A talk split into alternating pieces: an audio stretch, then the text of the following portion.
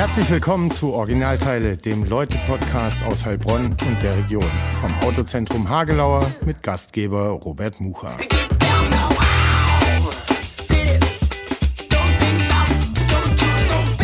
50. Folge. Herzlich willkommen zum Originalteile-Podcast bei Philipp Seitz im Studio über dem Mobilat Club. Und zu Gast ist der Mann, der am häufigsten hier im Podcast äh, zu Gast war, Burkhard Snapper. Schön, dass du da bist zu unserer Jubiläumsfolge. Hallo Robert. Äh, wir sind ja die Reise sozusagen zusammengegangen, jetzt über 50 Folgen. Und ja, da dachte ich mir, ich habe jetzt gar nicht groß Fragen äh, vorbereitet, aber du bist frisch zurück aus Amerika. Du warst in Chicago anderthalb Wochen oder sowas. Zehn Tage, ja. Zehn Tage, da können wir drüber sprechen. Ich habe die heutige Heilbronner Stimme dabei. Heute ist Weltfrauentag. Ähm, sprechen wir nicht drüber, aber über vielleicht Themen, die, doch, vielleicht sprechen wir auch darüber, über Themen, äh, die heute in der Stimme standen und so weiter und so fort. Sogar ähm, in Papierform. Also wir können heute mit der Stimme rascheln und nicht nur. Äh ja, die Leute hören dann, äh, dass wir tatsächlich. Ich habe die auch heute so richtig gekauft Gut. beim Bäcker. Ähm, genau. Wie geht's dir? Wie war es in den USA? Und natürlich äh, auch zur 50. Folge noch der Hinweis, äh, dieser Podcast wird freundlich unterstützt seit bald vier Jahren tatsächlich äh, vom Autozentrum Hagelauer in der Heilbronner Südstraße. Ähm, Du kennst den Laden, Burkhard, ne? Ja, ich kenne den. Ist ja meiner, sozusagen. Genau. Du, mir geht's äh, Bombe. Mir geht's richtig, richtig gut. Ich war zehn Tage in Chicago, hab's sehr genossen. Das war ähm, so eine, ein Traum oder sowas, wo man sich irgendwie auf die Reiseliste setzt und sagt, da mag ich unbedingt mal hin. Dass da Sachen gibt, äh, die ich sehen wollte. Und äh, habe jetzt zehn Tage lang in einem eigenen Bett geschlafen, äh, das ich mit keinen Kindern teilen musste. Ähm, konnte äh, ins Bett, wann ich wollte und aufstehen, wann ich wollte. Ähm, also schon allein das hat äh, für so einen Familienvater quasi äh, einen gewissen Erholungseffekt ja. und ähm, war großartig. Ich habe es äh, genossen, habe da meine Zeit äh, genossen und äh, hatte echt viel Spaß. Ich dachte, du fährst dahin, weil da eine riesen Spiele- und Konsolemesse ist. Aber das ist sowas äh, wie ein Flipper-Museum und äh, Spieleautomaten-Museum, das dich genau. getriggert also, hat und Chicago auf die Bucketlist gesetzt hat. Genau, also so ist es. Da gibt es ähm, ein, also etwas außerhalb von Chicago, in Brookfield gibt es äh, ein, äh, eine Arcade, die nennt sich Galloping Ghost Arcade. Und da stehen sehr viele äh, alte Videospielautomaten, so wie wir das vielleicht von früher aus dem Griechenland oder Italienurlaub kennen oder von irgendeiner Fährfahrt. Da standen ja dann immer diese ich Automaten in, rum. In meiner Klasse äh, war Peter Schmidt Junior. Ja. Und Peter Schmidt Senior hat ja hier äh, Den Flip-In und Co. Ja. Äh, gegründet gehabt ja. und da die Unternehmung. Und dann konnten wir immer mit Peter Junior nach der Schule äh, dann doch, dann in die Firmenzentrale ja. und umsonst die Automaten spielen. Ja. Äh, das war natürlich, wäre dein Traum wahrscheinlich. Das wäre mein Traum, also gewesen. Für mich war das halt immer so, das war, ich verbinde das immer ein bisschen mit Urlaub, mit Mama oder Papa anbetteln, dass sie einem da irgendwelche Lire zustecken, äh, die man dann äh, in, diese, in diesen Automaten wirft. Und nur um da jetzt mal also alle Klarheiten zu beseitigen. Es handelt sich um so Videospielautomaten, also nichts mit Glücksspiel, sondern meistens dann halt irgendein Männchen von links nach rechts bewegen oder ähm, sowas in die Richtung. So ein Pac-Man-Automat, um das jetzt Im mal. Raumschiff irgendwas oder ausweichen. Raumschiff irgendwas so ausweichen ja, ja. und so weiter und so fort. Und von denen gibt es natürlich wahnsinnig viele. Und ähm, ja, das war einer der Gründe, warum ich dahin wollte, weil es das da gibt. Das ist die weltgrößte Arcade. Da stehen mehr als 900 äh, von den Automaten. Wie viel hast du angespielt?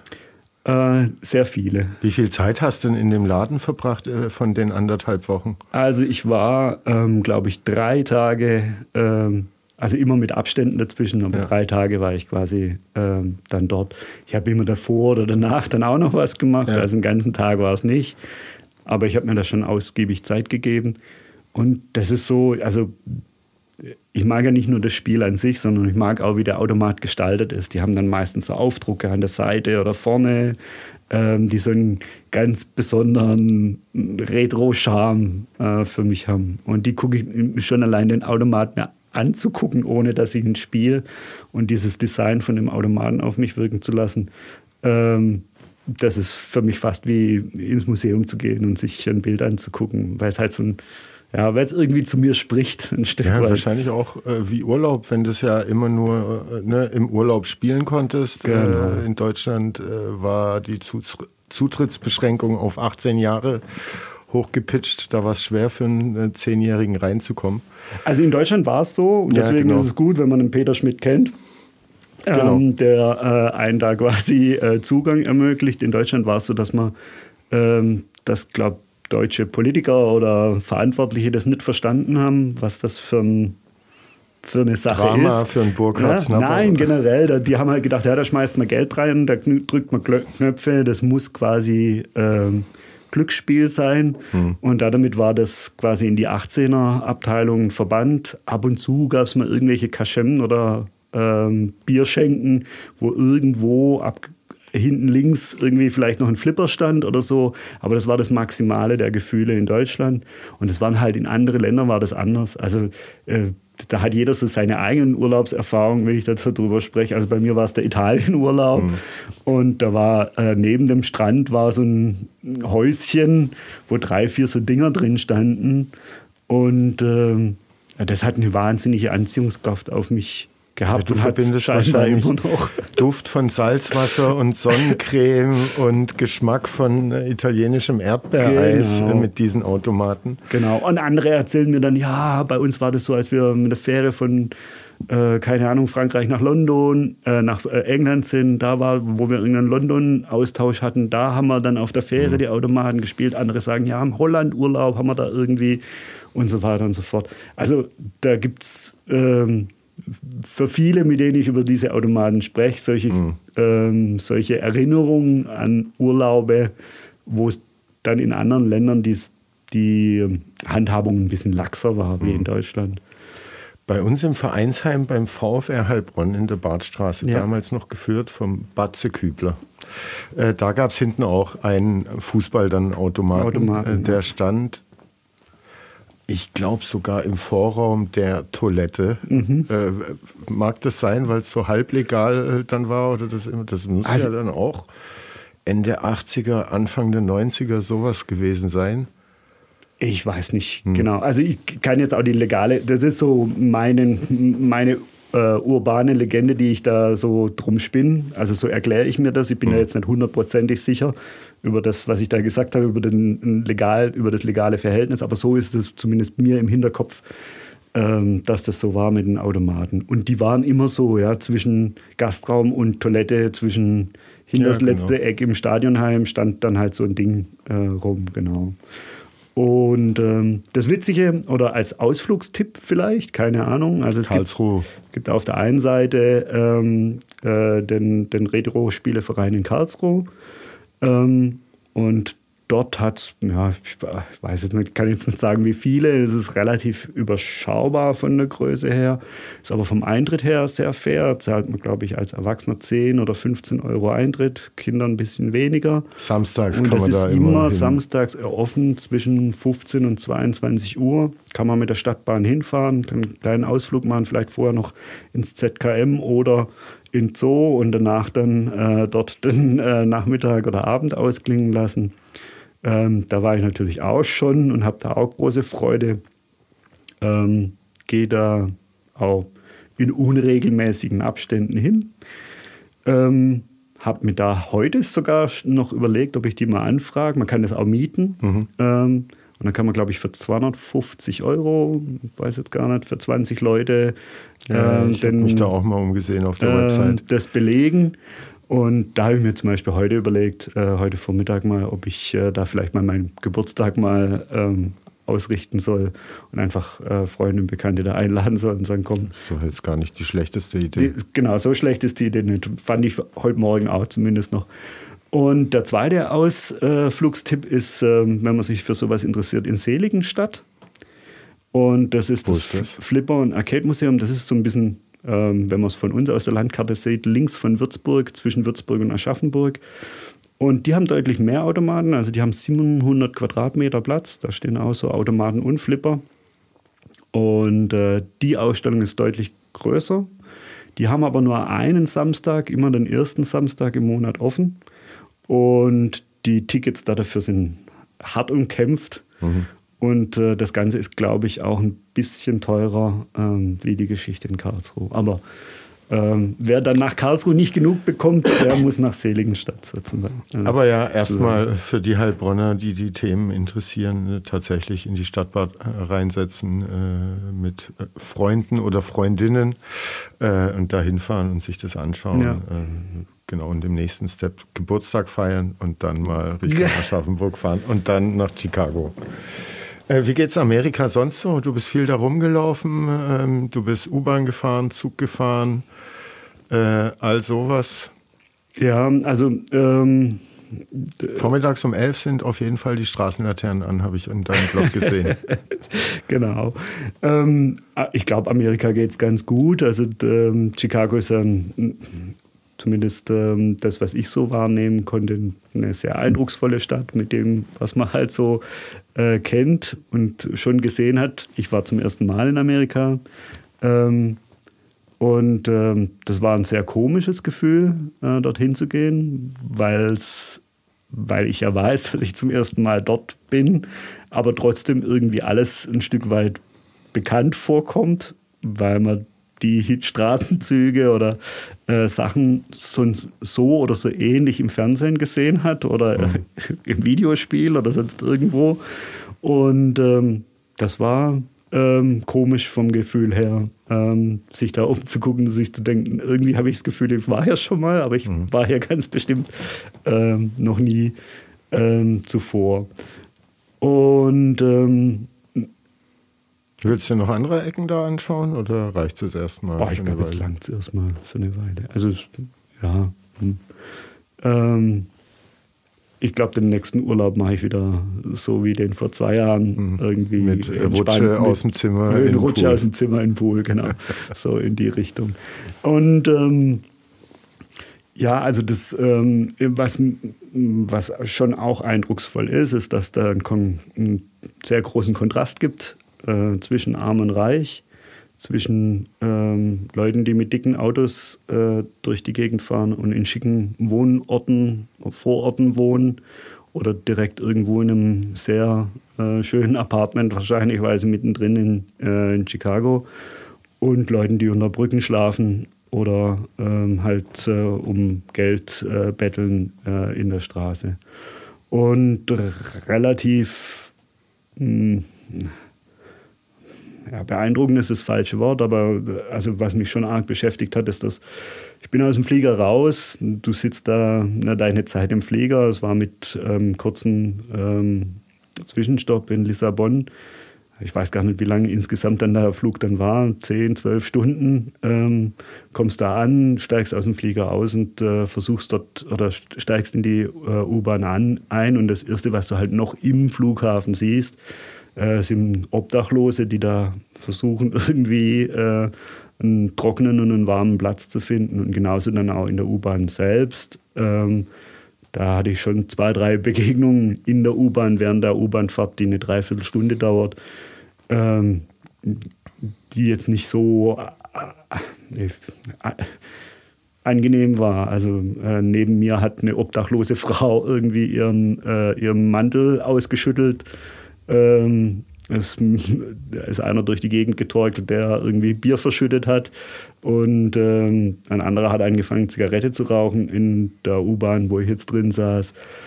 Und ähm, also es ist nicht so, dass ich mich irgendwie gefürchtet hätte oder sonst irgendwas, aber es war halt schon so, das dann so nah äh, zu erleben. Ähm, als allererstes, wenn du in eine mhm. Stadt kommst, ähm, das setzt dir auf jeden Fall schon mal eine ganz andere Brille und eine ganz andere Sichtweise auf die Stadt äh, dann auf. Und ähm, ja, beeindruckt auf die Art und Weise, dass du halt merkst, hoppsa, äh, die scheinen da schon irgendein Problem zu haben, das sie lösen müssen. Du hast auch geschrieben, äh, bei, dass du irgendwann so einen Weg rausgefunden hast, um da so ein größeres Gebiet, wo Obdachlose sich niedergelassen haben, zu umgehen, äh, weil es da immer so diese nahen schwer auszuhaltenden oder unangenehmen Situationen gab, weil man da angepöbelt und angesprochen wird? Oder naja, weil man es nicht sehen will, dass so viele Leute äh, irgendwie da bei der Kälte auch, es war arschkalt, ne, als du jetzt da warst. Es war arsch, also es war um die 0 Grad mhm. und ähm, ein schwierig zu beschreibendes Gefühl jetzt und ich hoffe, dass es nicht nur mir so geht, aber es gibt ja auch Leute, die betteln in Heilbronn. Mhm. Und ähm, irgendwo ist es ja immer so, dass wenn man an denen vorbeiläuft ähm, ähm, oder an jenem Mann, dem es äh, offenbar und ganz offensichtlich gerade im Moment nicht so gut geht oder der da irgendwelche, ähm, ja, der halt scheinbar ein Obdach sucht, ähm, auch wenn man da in, in Deutschland oder in Heilbronn an jemand vorbeigeht, hat man ja immer so das Gefühl beim Vorbeigehen, Mensch, hätte ich dem jetzt nicht doch irgendwie einen Euro in seinen Hut werfen mhm. sollen oder oder tut mir aber leid, wenn er da liegt unter der Brücke und so weiter und so fort. Ähm, also mich bedrückt das immer irgendwo, mhm. weil ich halt denke, was für ein was für ein Zustand, in dem die Person da gerade im Moment leben muss. Und ähm, das beschäftigt mich dann schon auch, wenn ich dann mhm. weitergehe, ein Stück meines Weges. Mhm. Und äh, ich, ich denke dann an die Szene oder die Person, die ich da gesehen habe. Und ähm, in Chicago war es so, dass ähm, von der Stadt ähm, so, kann man sich vorstellen, wie Iglo-Zelte ähm, aufgestellt wurden, um da irgendwie eine Art von Behausung zu schaffen, vermute ich. Also die Iglo-Zelte haben alle gleich ausgesehen, waren alle orange. Ich denke schon, dass das von irgendeiner Stelle her mhm. ähm, gesteuert wurde. Und die waren ähm, in Unterführung von U-Bahn. Also oder so. Die, die U-Bahn in Chicago ist eigentlich eine äh, Bahn, die auf so Schienen oberhalb der Straße entlang geführt wird. Teilweise wie es in Berlin auch so wie es ne? teilweise und immer unter diesen Brücken oder öfters waren dann unter diesen Brücken diese Zelte. Und generell hat ja so eine Unterführung, wo man irgendwo unten durchläuft, jetzt schon mal an sich einen relativ uncharmanten Charakter. Ähm, oder oft. Mhm. Und äh, wenn dann auch da noch so eine Behausung oder mehrere Behausungen stehen, dann trägt das ja einen un mittelbar dazu bei, dass man denkt, oh Mensch, hier äh, mag ich mal ein Stündchen verweilen. Mhm. Sondern dann denkt man sich, oh, da gucke ich eher, dass ich da zügig irgendwie dran vorbeilaufe. Und das Komische daran ist irgendwie so, dass wenn das nur so ein Zelt ist, dann fühlt sich das ja viel näher an. Also das ist ja quasi so, als würde ich quasi an deinem Wohnzimmer vorbeilaufen, ohne dass da eine Mauer dazwischen ist. Mhm. Also schon allein das löst ja ein, äh, oder hat zumindest in mir ein, ein bisschen ein, äh, ein unwohles Ges äh, Gefühl mhm. ausgesucht, das ganz ja, ausge ausgelöst, mal ganz unabhängig davon, ob das jetzt dann äh, jemand war. Also so kenne ich es nicht vom Campingurlaub, aber gerade da unten in der Situation, ähm, unter den, in den Unterführungen war es halt so, dass ich, dass ich das unbehaglich fand, mhm. da so nah an jemand seiner Behausung vorbeizulaufen. Ohne Angst, also da war keine ja. Angst dabei, sondern einfach, weil ich halt gedacht habe, ähm, wenn ich da jetzt drin schlafen würde und ständig Leute vorbeilaufen, da kriegst du ja kein Auge zu oder kommst du nie richtig zur Ruhe. Mhm. Ähm, mehr so als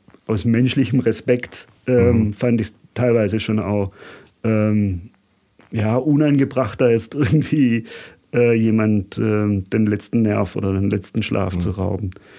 Und ähm, ja, also das war, ähm, und da gab es halt, da habe ich dann nach zwei, drei Tagen rausgefunden, Mensch, da gibt es eine Unterführung, ähm, wo die Zelte nicht stehen. Mhm. Und wenn ich meinen Weg in die Stadt so und so wähle, dann äh, muss ich da nicht unbedingt dran vorbeilaufen. Und dann fand ich es einfach angenehmer, mhm. äh, da nicht äh, dran zu, äh, vorbeizulaufen. Probleme selber habe ich da keine gehabt. Also es ist nicht so, dass ich habe ein, zweimal jemand vor seinem Zelt stehen sehen, der danach sich irgendwie organisiert hat ähm, und geguckt hat, dass er jetzt irgendwie loskommt. Ähm, da wurde man nicht angepöbelt oder mhm. irgendwie an, äh, also angesprochen oder sonst irgendwas. Äh, es war einfach nur dieses Gefühl zwischen Menschen, ja. dass man da jemand zu nahe kommt, der vielleicht eher noch mehr Ruhe braucht. So. Hm. Und äh, ne, ich habe vorher so ein bisschen im Spaß äh, gesagt, äh, die Straßenbeleuchtung ist da vormittags um elf äh, auch schon angewiesen. Hast du dich da ein bisschen gewundert oder hast auch ein Bild gepostet von Heizstrahlern draußen im Eingangsbereich, also wo eigentlich klar ist, da huscht man nur eine Sekunde äh, drunter durch und dann ist man eben in dem äh, Gebäude drin. Nein, der macht schon Sinn, der Heizstrahler, auf seine eigene Art und Weise, weil da wartet man vielleicht auf sein Taxi oder auf sein mhm. Uber und äh, steht dann da und muss irgendwie krumm gucken oder äh, hat noch irgendwas abzusprechen oder sonst irgendwas. Da war ähm, das befremdlich für dich als Europäer oder Deutscher, wo hier ja irgendwie die Energiedebatte und Stromsparen. Äh, genau, hier macht man sich ja Gedanken über jedes Licht, das man irgendwie einschaltet, mit jeder Energiesparlampe, die man da irgendwie am Laufen hat. Und äh, das war so. Äh, also da haben, glaube ich, das ist ja kein Geheimnis, glaube ich, die äh, Nordamerikaner einen anderen Umgang mit dem, mit dem Thema. Ja, mhm. Und da geht halt Komfort äh, eher vor. Ähm, ich war ja in dem Hotel und konnte auf die andere äh, Seite von der Straße gucken. Da waren Apartments und da läuft in jedem äh, Zimmer, übertrieben gesagt, oder in jedem zweiten Zimmer, egal ob da jemand da ist oder nicht, äh, läuft da der Fernseher. Gefühlt 24-7. Mhm. Und das sind halt so Sachen, die es also die, die kenne ich zumindest so äh, ja. jetzt nicht. Nachrichten und Presse hast du dort so ein bisschen verfolgt? Ähm, ja, ich hatte natürlich gibt's, einen Fernseher auf dem Zimmer, klar. Gibt es da auch äh, Klimakleber oder irgendwie so eine Bewegung? Also ne, hier in den Medien hat man ja mitbekommen, so Black Lives Matter äh, gab es eine Bewegung mhm. oder gibt es mit Sicherheit auch noch, die wurde hier medial berichtet. Ähm, hier ist die letzte Generation gerade wöchentlich auf jeden Fall in der Presse, in irgendwelchen Nachrichtensendungen. Da war ja letzte Woche, glaube ich, auch diese Blitzverhandlung von demjenigen, der sich, oder von den Personen, äh, die sich da äh, auf irgendeine äh, Straße in Heilbronn geklebt haben, oder? Ja. Und ja, kurz ja, danach haben sie dann sich gleich wieder irgendwie äh, zum Protest. Und die, die haben ja tatsächlich eine Haftstrafe äh, bekommen. Gekriegt, ja. Mhm. Äh, das ist, glaube ich, der erste Fall in Deutschland, wo dann äh, die Leute ins Gefängnis geschickt werden. Aber ja, ähm, sind dann gerade weitergezogen und mhm. haben äh, die Tube Sekundenkleber dann leer gedrückt und sich nochmal reingeklebt. Aber hast du sowas äh, da drüben irgendwie äh, wahrgenommen, dass da medial drüber berichtet nee. wurde oder irgendwie sowas? Nee. Also ähm, zu der Zeit, als ich dort war, war die Bürgermeisterwahl von Chicago. Und da wurde im Fernsehen viel drüber berichtet, weil es da ja so lokale Kabelstationen mhm. gibt, die da quasi nur. Viele LTVs. Äh, genau, viele CTVs. LTVs. Und, äh, äh, und ähm, die haben da viel drüber berichtet. Und ähm, auch in den nicht lokalen ähm, Fernsehstationen waren Werbeblöcke gebucht die dann quasi in dieses Kabelnetz von Chicago ausgespielt wurden, wo mhm. es nur um diese Bürgermeisterwahl ging. Jetzt ist Heilbronn keine Millionenstadt, kein Geheimnis. Ähm, aber ich kannte das so nicht, dass man für einen Bürgermeister im Fernsehen quasi äh, mhm. Werbung macht. Also das war so einer der Unterschiede. Und ähm, die politische, also CNN oder Fox News hatte ich auch in diesem äh, in den paar Kanälen, die da auf dem Hotelzimmer äh, sind. Da habe ich spaßeshalber halt mal wieder äh, reingeguckt und habe mir das mal fünf Minuten angeschaut. Aber dann war ich da, ja, mhm. dann habe ich mich auch wieder anderen Sachen irgendwie äh, gewidmet. Weil nur zum Fernsehgucken, also da es gibt Mittel und Möglichkeiten, äh, das amerikanische Fernsehen auch zu Hause zu gucken. Und zum Fernsehen gucken bin ich da nicht hin. Mhm. Ähm, also das war nicht ganz so viel. Und ähm, ja, ne, weil man wundert sich ja schon, wenn hier die Debatte so groß ist, also ja tatsächlich ähm, in, in Schulen wird die Heizung nicht mehr ganz hoch gedreht, die Lichter werden abends ausgelassen und so weiter. Man versucht da wirklich so jedes Kilowatt äh, irgendwie einzusparen. Und da äh, wird es gefühlt rausgeblasen, die oder ja, ja ich glaube einfach, dass es ein anderer Umgang ist und ähm, da ist es vielleicht auch erkennbar für jemand, der dort äh, im Prinzip die ganze Zeit äh, schon gewohnt hat und der ist, merkt dann, hopsa, hier ist das oder das auf Sparflamme oder runtergedreht. Mhm. Aber für jemanden, der mit dem äh, deutschen Auge da drauf guckt, der kann da keine Energiesparmaßnahmen äh, erkennen. Also für mich wahrnehmbar war da relativ äh, wenig. aber es, also ähm, ich hatte, also Chicago, glaube ich, ist eine relativ offene Stadt. Ähm, so ganz generell relativ liberal, habe ich es wahrgenommen. Und äh, ich glaube, dass dort das Bewusstsein weiter ist, wie vielleicht in anderen Regionen in den USA mhm. oder in anderen Städten, die es da so äh, drum weiter südlich vielleicht hat. Und ich glaube, dass sich da schon Gedanken gemacht wird. Ähm, das wird großen Wert äh, auf die öffentlichen Verkehrsmittel gelegt. Also man wird schon darauf hingewiesen, hey, nimm doch einen Zug oder hey, äh, fahr doch mit ähm, der U-Bahn, ähm, lass doch das Auto stehen. Ob es die Leute dann tatsächlich machen, hm. äh, kann ich jetzt nicht be beurteilen. Aus War die U-Bahn voll? Ähm, ja, kommt ganz drauf an. Hm. Also auf der Straße war immer was los. Ja. ja. Und ähm, ja, man merkt das, also wenn man in, in Restaurants kommt, zum Beispiel, oder ähm, ja, so diese Garderobe, wie wir es hier kennen, ähm, dass man da irgendwo seinen äh, sein, sein, sein Mantel hinhängen kann oder seine Jacke, äh, das gibt es so da nicht. Und äh, ich habe mir das so erklärt, dass es halt einfach da, vielleicht auch daran liegt, dass viele Leute da einfach mit dem Auto kommen mhm. und den kurzen Weg vom Parkplatz zum Restaurant oder äh, zum was auch immer sie da besuchen, ähm, dann halt ohne Mantel zurücklegen können und die Sachen dann im Auto lassen. Und dass es da gar nicht so das Bedürfnis gibt. Also zum Beispiel bei dieser Galloping Ghost Arcade, wo ich war, die hatten keine, ähm, keine Möglichkeit, da irgendwo eine Jacke abzulegen. Ähm, oder auf, regulär aufzuhängen. Mhm. Abzulegen gab es die Möglichkeit schon, habe ich schon einen Platz dann gefunden, wo ich meine Jacke hin habe. Aber ähm, die, die, waren dann nicht drauf eingerichtet. Und das liegt ganz bestimmt, also was heißt ganz bestimmt, da bin ich überzeugt mhm. davon, dass es daran liegt, dass die Leute halt mit dem Auto kommen, auf den Parkplatz parken und da kurz reinlatschen und fertig. Du warst auch bei den Chicago Bulls, da ja. gab es aber eine Garderobe. Nein. Auch nicht? Nein, da bin ich auf meiner Jacke gesessen quasi mhm. und habe dabei meine Handschuhe verloren. Also ähm, gab es da nicht. Und äh, wie war, wie war das? War es voll? Also das war Fast. Du bist ja auch oft in Frankfurt oder mit Frankfurt. Es war fast aus, ausverkauft. Ich habe aber, muss ich ehrlicherweise sagen, jetzt wenn man mal die äh, Timeout-Phasen abzieht, noch nie ähm, eine oder selten eine Sportveranstaltung äh, gesehen oder miterlebt, die so ruhig war ähm, wie dieses wie dieses Basketballspiel. Mhm. Also wenn man das jetzt vergleicht hier mit der Sportunion Neckarsulm, Handball, ähm, und dahin geht, so ein typischer Hallensport in, äh, in unserer Region, da steppt der Bär, da ist irgendeiner mit einer Trommel, mindestens einer, mhm. äh, da sind die Leute mit dabei, die schreien und jubeln.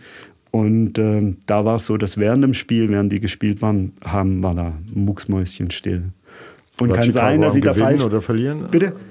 Äh, Chicago hat verloren, also okay, mit 20 Punkten Unterschied, das war schon relativ deutlich. Ähm, kann auch ein Grund sein, warum mhm. die Stimmung so, so komisch war.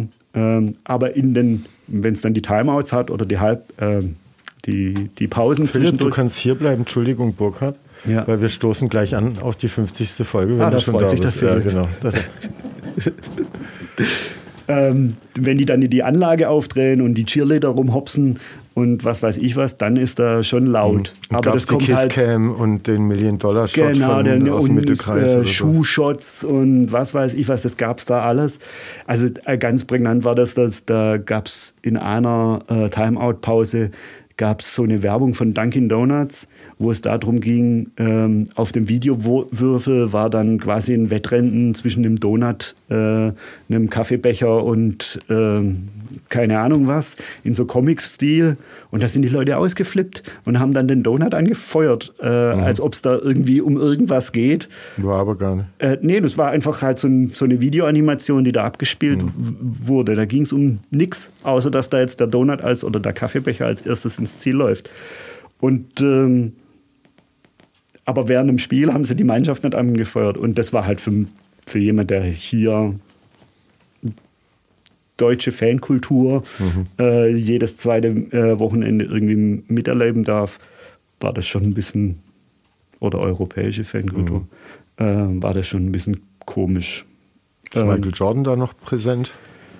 Ähm, äh, auf Trikots im äh, Shop, ja, aber sonst äh, dort, also für mich erkennbar nicht im, mhm. im, äh, im Stadion.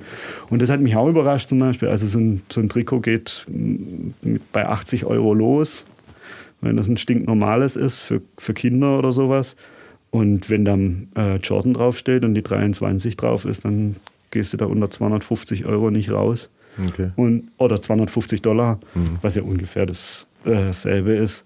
Und also, da musste ich schon schlucken, weil ich gedacht habe, ja, vielleicht, Trikots daraus äh, wie, vielleicht kann man sich da noch ein Mitbringsel oder sowas mhm. mitnehmen, aber da hört bei mir irgendwie die Bereitschaft dann auf, irgendwie 300 Dollar für ein Trikot ja. rauszudonnern. Ein Unterhemd.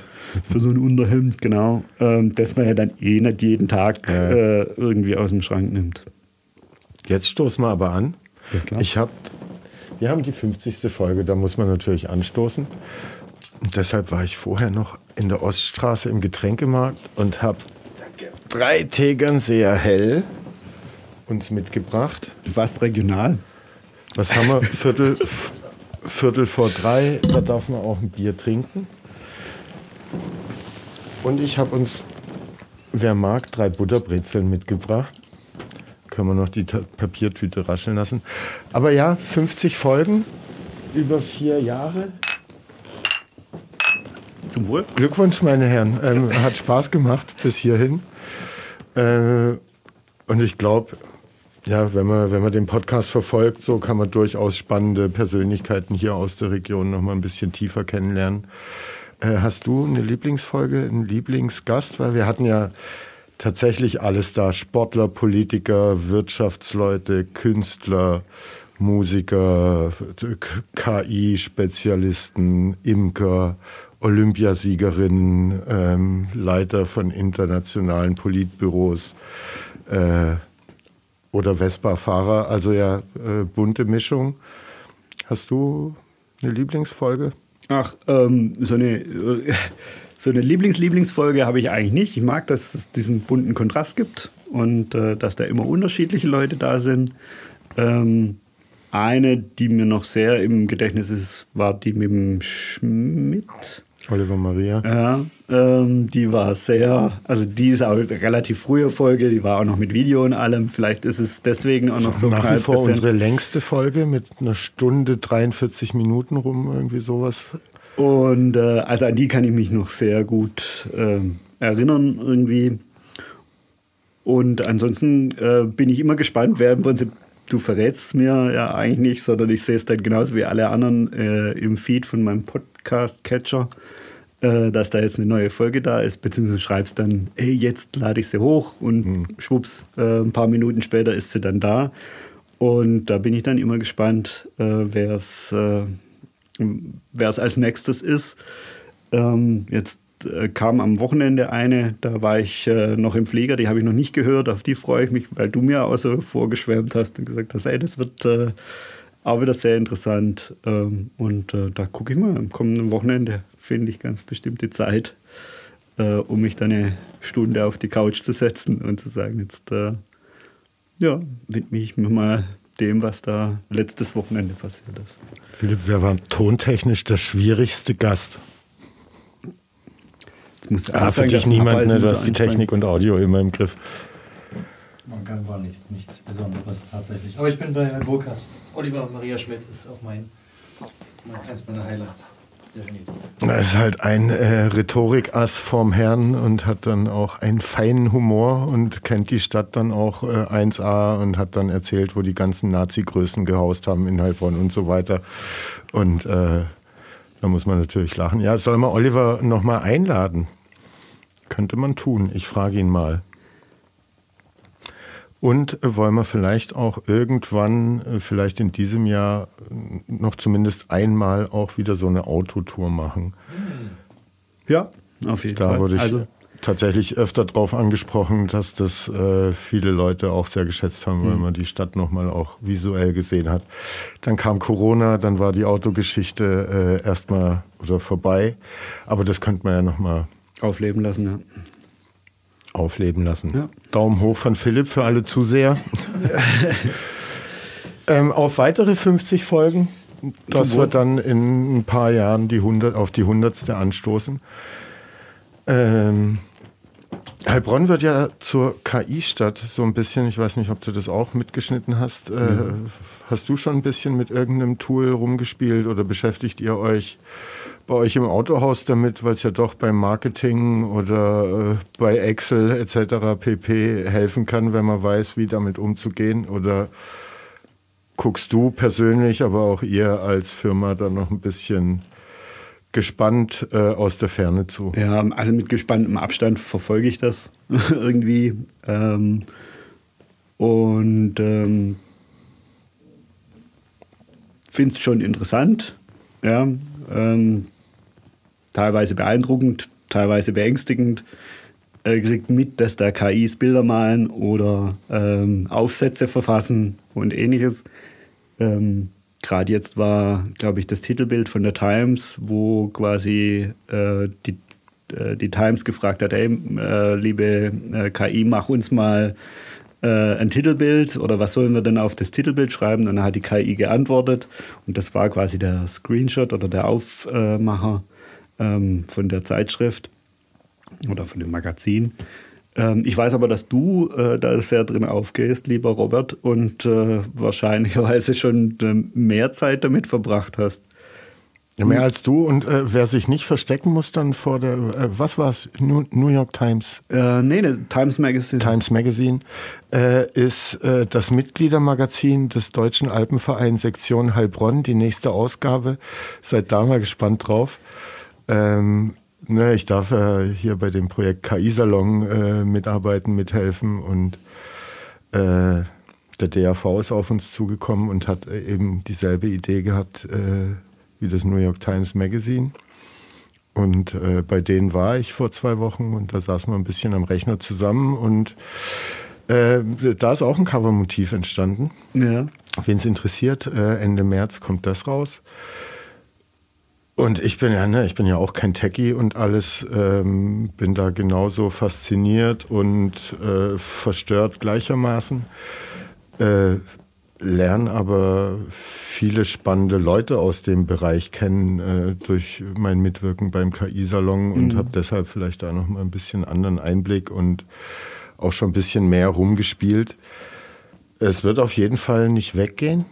Mhm. Und äh, da, Heilbronn äh, ist ein Ort, der da ein relevanter Standort für wird mit dem Innovationspark, der gebaut wird, mhm. mit den Hochschulen und der Bildungslandschaft hier, die auch die Studiengänge ausweiten, mit dem Startup-Programm äh, für AI-Startups von den Campus Founders und so weiter. Also ich glaube, ähm, da wird Heilbronn äh, ein wirklich relevanter Standort und am Ende glaube ich, dass das auch für die Bürger ein Vorteil sein kann, ähm, weil man sich hier früher, schneller oder tiefer über das Thema informieren kann und dann auch austauschen kann mit Leuten, die da mehr Ahnung, Erfahrung etc. Mhm. pp. drin haben. Ähm, und da dann einfach vielleicht ja so der Standortvorteil Heilbronns sich da auch auf die Bürger ausschlägt, die früher sich vielleicht Gedanken machen können, was das für sie und ihre Zukunft und die Zukunft der Stadt bedeutet, mhm. äh, als, als woanders.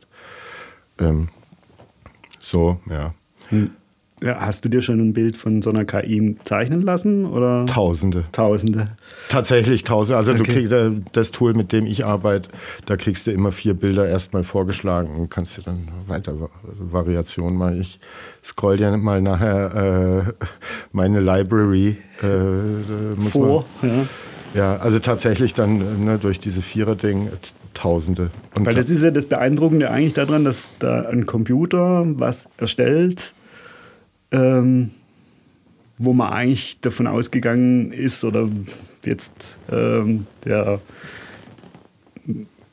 wo der, der quasi einen kreativen Prozess in Anführungszeichen irgendwie auslöst durch deine Vorgabe und dir ein Bild macht, ähm, wo es vielleicht vor fünf Jahren oder so noch undenkbar wäre, dass jemand da hat man jemanden gebraucht, der einem das Bild so zusammenstellt, wie man es äh, gerne hätte.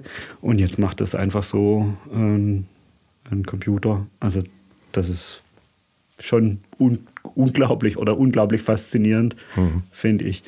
Ähm, genauso wie es äh, beängstigend ist, äh, dass das so ein Computer einfach so also was viele ja gedacht haben, ist, dass so die kreativen Berufe genau, als letzte ja. äh, betroffen sein werden. Das meine ich damit. Und ich war am Anfang auch überrascht, ne, als dann da diese Bildgenerierungstools aufkamen. Ähm, diese Chatbots, die Aufsätze verfassen können mhm. oder was auch immer, ähm, Universitätsklausuren äh, aus jeglichem Fachbereich lösen können mhm. und da gut abschneiden. Ne, wenn man dann aber weiß, A, es gibt wahnsinnig viel Text im Internet und es gibt sehr viel Bild im mhm. Internet.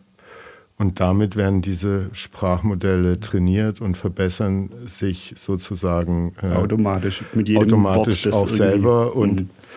in dieser ganzen universellen Textsammlung, die da im Internet verfügbar ist, ist ja auch menschliche Empathie nachvollziehbar durch den Text. Ne? Mhm. Ähm, da ist jegliche menschliche Empfindung, Intelligenz etc. pp.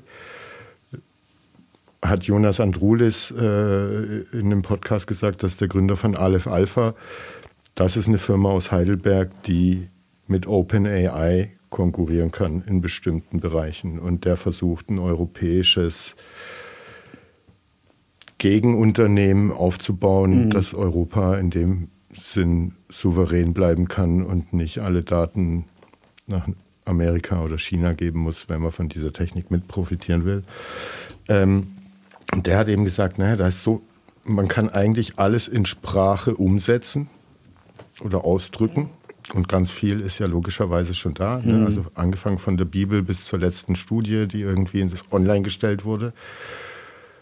Und deshalb können diese Modelle, die dann ja Billionen von Parametern noch haben, mhm. aus sowas erzeugen, als sähe es aus, es ist Intelligenz oder Kreativität. Mhm.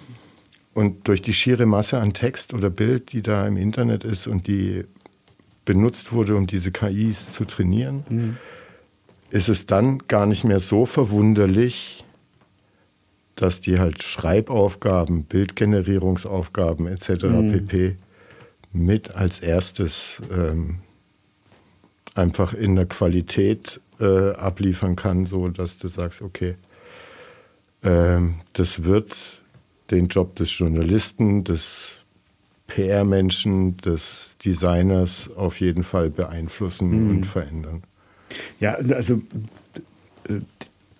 das, das sind alles Beta-Versionen. Das, ja, das, ist alles auf äh, einem bereits geschriebenen ähm, oder auf Artikeln, die da irgendwie zugänglich äh, sind oder ähm, dass es im Prinzip das ist, was die KI äh, füttert und äh, darauf zurückgegriffen wird.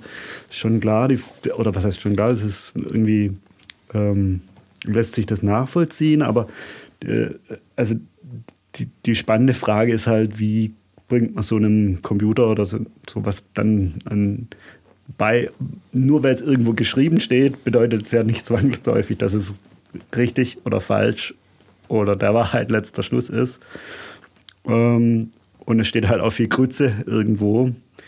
Und äh, da ist halt, also das wird halt spannend, wie man das da irgendwie. Ja, auch wer diese Technik kontrolliert und wem sie gehört äh, und was für Narrative ja. der, diejenige, die Organisation, das Land, der Verbund äh, setzen wollen was dann der Computer sagen darf und was nicht und was. Zum äh, Beispiel, oder ne, ich habe der von Jo Peter, haben wir gesprochen, äh, Gast in Folge 49. Er hat nicht nur eine Doku bei einem indigenen Volk auf Sumatra ge gedreht, sondern sich jetzt auch äh, mit einem KI-Tool einen Kurzfilm generieren lassen mit elf oder zwölf Avataren. Mhm. Dir ist nicht sofort klar, dass das keine Menschen sind. Mhm. Ähm, man hat den einen Text in Zusammenarbeit mit ChatGPT äh, sozusagen auf den Avatarleib geschrieben. Mhm. Und auch das sind nur so Anfangsversionen dieser Technologie. Mhm. Also irgendwann in der Zukunft wirst du nicht mehr in der Lage sein zu sagen, ist das echt oder also ist das menschlich oder hat das ein Mensch geschrieben oder von, kam das von. Ja, spricht das gerade ein Mensch mhm. oder nicht? Mhm. Ähm, und so weiter. Also ja, das ist, ist eine Revolution, eine industrielle, die vierte oder fünfte wahrscheinlich. Ich weiß nicht, wie, hast du schon ein Aha-Erlebnis gehabt, ein persönliches mit naja, aha, das ist so, ich, also ich gucke da immer so mit dem, ich gucke da immer so mit zwei Augen drauf. Auf der einen Seite sehe ich diese Chancen, die das irgendwie hat. Ähm, und, oder die, ja, also das, was das im Prinzip bedeuten könnte, äh, wenn man es zu Ende ähm, spielt. Und ähm, dass das einen großen Einfluss haben kann. Auf der anderen Seite habe ich auch schon viele Trends miterlebt, ähm, auf die ich jetzt seit Jahren, wo ich auch am Anfang gedacht habe, Mensch, ja klar, das wird uns umwerfen und äh, das wird uns total verändern. Und auch am, am Anfang schon sehr gehypt war und gedacht habe, wow, äh, Virtual Reality, das wird jetzt das Ding, alle haben diese Brillen auf. Ähm, so ging es mir mit 15, das ist jetzt äh, fast 30 Jahre her. Mhm. Ähm, wo ich zum ersten Mal so eine Brille auf hatte und gar nicht glauben konnte, was da passiert. Und da gibt es dann immer wieder so Schübe, wo das irgendwie gehypt wird und die ebben dann immer irgendwie ab. Seit wie vielen Jahren warten wir aufs papierlose Büro? Ja. Auch schon seit Ewigkeiten. Aber das liegt ja dann eher an Menschen, dass es das ja, noch nicht gibt. Aber das ist halt, also es ist alles so, natürlich wird das uns beeinflussen mhm. und natürlich äh, hat eine gewisse, äh, ein gewisser Grad an Digitalisierung stattgefunden, wenn wir jetzt beim papierlosen Büro sind. Und ganz bestimmt guckt man sich heute mehr PDFs an, wie noch vor 20 oder vor 25 Jahren. Aber papierlos ist mein Büro hm. bei weitem nicht. So papierlos ich es gerne hätte, ähm, es ist es halt nicht. Und ähm, ja, also da bin ich dann halt immer so gespannt. Also ich erkenne dann immer quasi den, oder ich will jetzt sagen, ich, also ich erkenne einen Mehrwert oder ich erkenne den, den, den Nutzen dadurch, bin dann aber manchmal überrascht oder ernüchtert, wie viel dann im Prinzip letztendlich da davon in der Realität, nachdem im mhm. Prinzip der, der große Hype rum ist, dann tatsächlich äh, übrig bleibt. Und das über, was jetzt an dieser, ähm, was mich überrascht oder was mich beeindruckt an dieser ähm, ähm, KI-Geschichte ist das, dass das aus einer anderen Richtung gekommen. Also ich habe das nicht, ich habe das nicht in der Geschwindigkeit kommen sehen, wie es dann tatsächlich jetzt scheinbar gerade auf mich zurauscht. Ja. Ähm, vielleicht unterhalte ich mich auch nur ständig mit, mit ähm, den falschen Leuten, aber das ist oft und äh, viel ein Thema. Oder ich lese die falschen Webseiten, aber die, das Thema Ki äh, KI ist ein großes Thema dort. Und ähm, das ist im Prinzip was, das vielleicht dann doch eher für so eine Revolution spricht, wie du sie äh, äh, vorhersagst. Weil es nicht dieses leichte Aneppen, dieses Hochhypen und dann das wieder vergessen, bis der nächste Hype im Prinzip kommt, ist wie vielleicht bei Virtual Reality, sondern weil es im Prinzip irgendwas ist wie ein Smartphone, äh, mhm. das dich einfach von links überholt, ohne dass du äh, richtig das auf dem Schirm hattest, das einfach so auftaucht. Mhm. Und schwupps, äh, ab morgen ist es undenkbar, dass es das vorher noch nie gegeben hat. Und da wird jetzt die Zeit zeigen, äh, die nächsten Jahre vielleicht, äh, vielleicht auch nur die nächsten Monate, was da alles äh, im Prinzip noch möglich ist und äh, ob das nur ein Hype war mhm. ähm, oder ob es äh, wirklich so ist, dass, äh, ja, dass das einfach so eine Re äh, Revolution ist, die man so nicht äh, erst gar nicht auf dem Schirm hatte und schwupps war sie da und schwupps hat sie jeder gebraucht und es ist dann Alltag für alle. Also ich glaube eher das erstmal, ohne zu wissen, ob es dann sozusagen von der Menschheit gut für sich äh, am Ende eingesetzt wird oder eher schlecht. Hm. Ähm, was mich überrascht hat, ist, dass so viele Fa Fachleute, Experte, Experten, so habe ich es wahrgenommen, die auch mit dieser Technik, diesem GPT-3, worauf hm. äh, das aufgesetzt ist, gearbeitet haben, das auch nicht haben kommen sehen. So, dass es jetzt so schnell und so wirkmächtig ist. Mhm. Und du hast offensichtlich noch nicht dieses persönliche Aha-Erlebnis äh, gehabt am Rechner.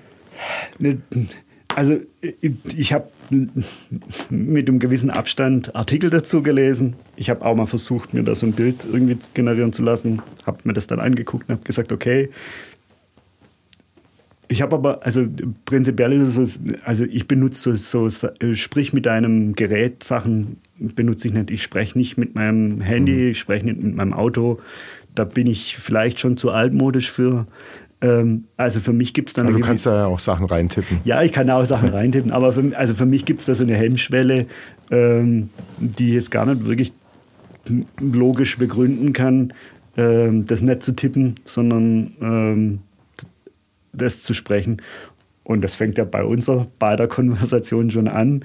Du schickst oder würdest, du, du schickst, glaube ich, tendenziell eher Sprachnachrichten also den, den, Fall, dass ich eine Sprachnachricht schicke, da fällen mir wahrscheinlich beide Hände. Mhm. Und das ist irgendwie bei mir so. Und deswegen, also hat mich das jetzt gerade bis jetzt, Stand heute, noch nicht so ähm, abgeholt, wie es ähm, mhm. vielleicht anderen. Ähm, du hast ja mal erzählt, du arbeitest schon viel an, an und mit Excel-Listen rum. Ja. Und ist da manchmal auch so ein Pain in the Ass, irgendwie da jetzt ein Makro zu entwickeln oder was auch immer, da sich eine neue komplexe Tabelle aufzubauen?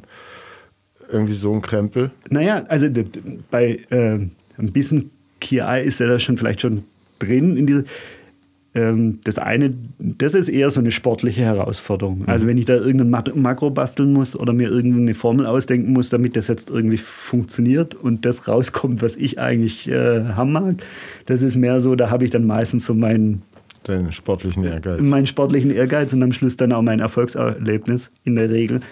Ähm, das macht mir eher Freude. Mhm.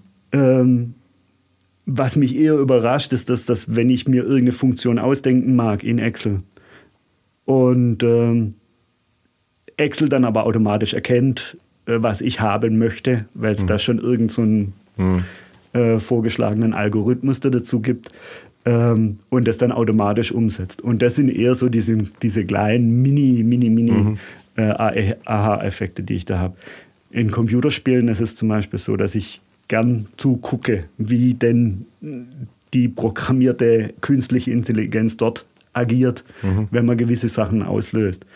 Ein großer Spaß zum Beispiel bei so Computerspielen, die so eine Open World oder so eine Sandbox-Umgebung haben, ist einfach irgendwas zu machen und dann zu gucken, wie reagiert da diese Welt darauf. Das ist schon spannend. Mhm. Also das sind so meine mhm. äh, Berührungspunkte mit dem Thema künstliche Intelligenz. Und das fängt ja schon bei Pac-Man an, dass da irgendjemand sich überlegt hat, wie läuft denn dir der Geist hinterher, ähm, äh, damit er dich fangen kann. Und du dir quasi Gedanken machst, okay, wie hebel ich diese Mechanik aus? Und vielleicht ist das mein Blick da drauf. Mhm. Ähm, im Prinzip, wenn ich, weil ich mehr Computerspieler bin oder Videospieler bin, dass ich sage, okay, wenn ich sowas sehe, dann mache ich mir als erstes darüber Gedanken, wie funktioniert es, damit ich mir dann darüber Gedanken machen kann, wie kann ich so oder wie kann ich es zu meinen Gunsten umbiegen. Aber das geht da auch, also jetzt so bedingt, äh, weil die OpenAI-Leute ja auch nach und nach mitbekommen haben, äh, ne, wie Leute sozusagen äh, also Aufforderungen basteln, die dann die Zensuren, die eingebaut sind mhm. in den Chatbot, über welche Themen da dann, jetzt, da kommt jetzt keine detaillierte Bombenbauanleitung mhm. irgendwie so ne, raus. Ähm, und dann konnte man eine Zeit lang dem Chatbot sagen, hey, du heißt jetzt nicht mehr ChatGPT, sondern Dan, does mhm. anything now?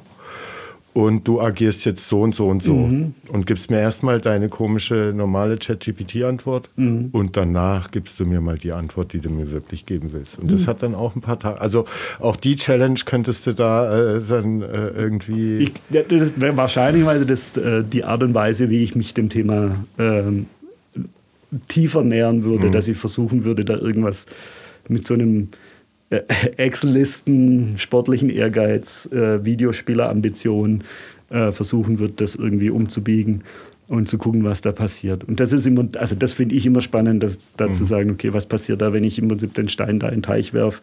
Welche, welche Wellen macht das dann? Und ähm, viel mehr, wie der Aufsatz, der dabei rauskommt, ähm, ja, ist das immer so mein, meine Faszination an solche mhm. Sachen. Ja, dann bin ich gespannt, wenn du mal auf mich zukommst und sagst, ah, das hast du gemeint mit äh, Aha-Effekt. Äh, nämlich, was ich meine, ist, wenn du das erste Mal dem Ding sozusagen eine Aufgabe stellst, eine Aufforderung und merkst, okay, der hat mir jetzt in zehn Sekunden zwei Stunden Arbeit erspart. Also die, diese Resultate habe ich schon gesehen mhm. oder ich habe auch schon mal einen Artikel gelesen. Ja, und dann, wo, dann, wo, dann im Prinzip, wo du anfängst zu lesen und so nach einer Hälfte meldet sich dann der eigentliche Autor und sagt, schön, dass Sie den Artikel gelesen haben, aber bis dahin ja. habe ich keinen Satz dieses Artikels geschrieben, sondern das war jetzt alles im Prinzip äh, von einer, äh, also von mhm. einem Bot äh, quasi äh, verfasst. Und weil es Ihnen gefallen hat, können Sie jetzt gerade weiterlesen und ich äh, lehne mich wieder zurück, äh, weil das war genau so. Mhm. Also ich habe vorgehabt, diesen Artikel zu schreiben. Ich habe mich mit dem Thema beschäftigt und äh, ich habe den jetzt äh, schreiben lassen. Mhm. Und jetzt kommt der Rest vom Artikel. Und weil du es jetzt bis zur Hälfte gelesen hast, kannst du auch noch eine, die andere mhm. Hälfte ertragen. Und das macht schon so, dass du ähm, nicht mehr wirklich äh, erkennst, ob das jetzt ähm, äh, was geschrieben hat, das menschlich war oder eine Maschine. Wir bewegen uns aber auch in einem, also das geht mir oft so, dass ich äh, Artikel lese. Äh, die vielleicht menschlich oder von einer KI übersetzt wurden oder noch im Englischen sind, mhm. ähm, wo dann entweder meine eigene, ähm, mein eigener Wortschatz dazu nicht ausreicht, um einen äh, im, im Englisch geschriebenen Artikel äh, zu erkennen, ja, wo ich einfach mhm. irgendwie weiß, gehört da jetzt äh, das oder das Wort hin, ist das, fühlt sich das irgendwie komisch an, jetzt den oder den Begriff zu verwenden. Da lese ich einfach drüber, wo vielleicht ein Muttersprachler irgendwie schneller drauf kommt. Und dann ich, bin ich oft auf, ähm, oder was heißt oft, ab und zu ist man auf Seiten, wo man schnell das Gefühl kriegt, da ist ein etwas automatisch übersetzt worden mhm. aus einem äh, englischen Artikel ins Deutsche, weil das eine Seite ist, die mit irgendjemand kooperiert. Und da wurde jetzt dieser äh, Artikel aus der Times übersetzt. Und da ist es manchmal so, dass du dann merkst, hoppsa, der ist holprig übersetzt, mhm. weil der wahrscheinlicherweise von einem Computer holprig übersetzt wurde eher äh, wie von einem Menschen, der sich da als äh, in der Korrektur lange damit auseinandergesetzt hat. Aber ähm, also für mich ist es halt, äh, ich denke halt an Arbeitsplätze und an das, was das mit den Leuten macht. Ich ähm, versuche mir vorzustellen, was ist mit jemandem, der heute äh, noch Rechnungen prüft wenn das morgen äh, ein Computer macht, was ist mit jemand, der heute noch ähm, ja, Artikel schreibt äh, und äh, was ist, wenn das morgen ein, ein Computer macht. Und ähm, geht es mir dann so, dass ich mich trotzdem, so ähnlich wie ich nicht mit meinem Telefon oder mit meinem Auto sprechen mag, äh, da irgendwie dagegen wehre und nur das Kauf, wo irgendwie draufsteht, zu 100 Prozent äh, menschlich äh, mhm. geschrieben? Oder ähm, ist es dann irgendwann mal so, dass ich denke, egal wie ich jetzt die Information bekomme, ähm, Hauptsache ich kriege sie schnell, einfach zugänglich und ähm, bin dann auch bereit, da ähm, diese Hürde, meine eigene Hürde mhm. da quasi fallen zu lassen, zu sagen, okay, ah, frage ich halt kurz den Bot, äh, was er mir darauf antwortet. Genau. Ja. Es bleibt spannend, spannende Zeiten, in, äh, in denen wir leben. Und wir sprechen drüber in den nächsten 50 Folgen. Nicht immer mit dir. Nee. Und dann sage ich für heute Danke, Burkhard. War schön, dich nach deiner Reise wiederzusehen. Schön, dich auch wiederzusehen. Jetzt haben wir gar nicht mit der Zeitung geraschelt. Jetzt haben wir nicht mit der Zeitung geraschelt. Obwohl du sie extra noch gekauft hast und heute Weltfrauentag ja, ist. Ja, aber nicht, nicht nur wegen dir, aber ähm, ne, was die Heilbronner Stimme schreibt, da hatte ich dich gefragt, ob das vielleicht ein Job für dich wäre. Äh, Schöffen werden gesucht, aber da hast du gar keinen Bock drauf. Meine Mutter war mal Chefin und ähm, ich glaube, dass mich das wieder in so zwischenmenschliche Spannungsverhältnisse bringt und mir viel Zeit und Nerv kostet, mich hm. da damit auseinanderzusetzen. Und ich weiß nicht, ob ich da dahin will, gedanklich. Weil man legt sich ja abends ins Bett und macht die Augen zu und versucht zu schlafen. Und äh, da ist mein Kopf schon relativ voll. Mhm. Und wenn ich mir dann über ähm, persönliche Schicksale auch noch einen Kopf zerbreche, ähm, ich, äh, die ich da im Schöffendasein dann treffen würde. Ich weiß nicht, ob ich den Stein auch noch mit ins Bett mhm. nehmen mag. Aber jeden, den das interessiert, der das mal erleben will, der darf sich melden irgendwo beim Gericht. Ja. Ähm, weil gebraucht werden sie. Auf jeden Fall. Wir zwei werden es aber definitiv nicht. Die, äh, Schöffen werden, werden wir nicht und Schöffen brauchen, ähm, hoffentlich äh, auch nicht. Auch nicht ja. ja. In diesem Sinne, bis zum nächsten Mal. Tschüss. Ciao.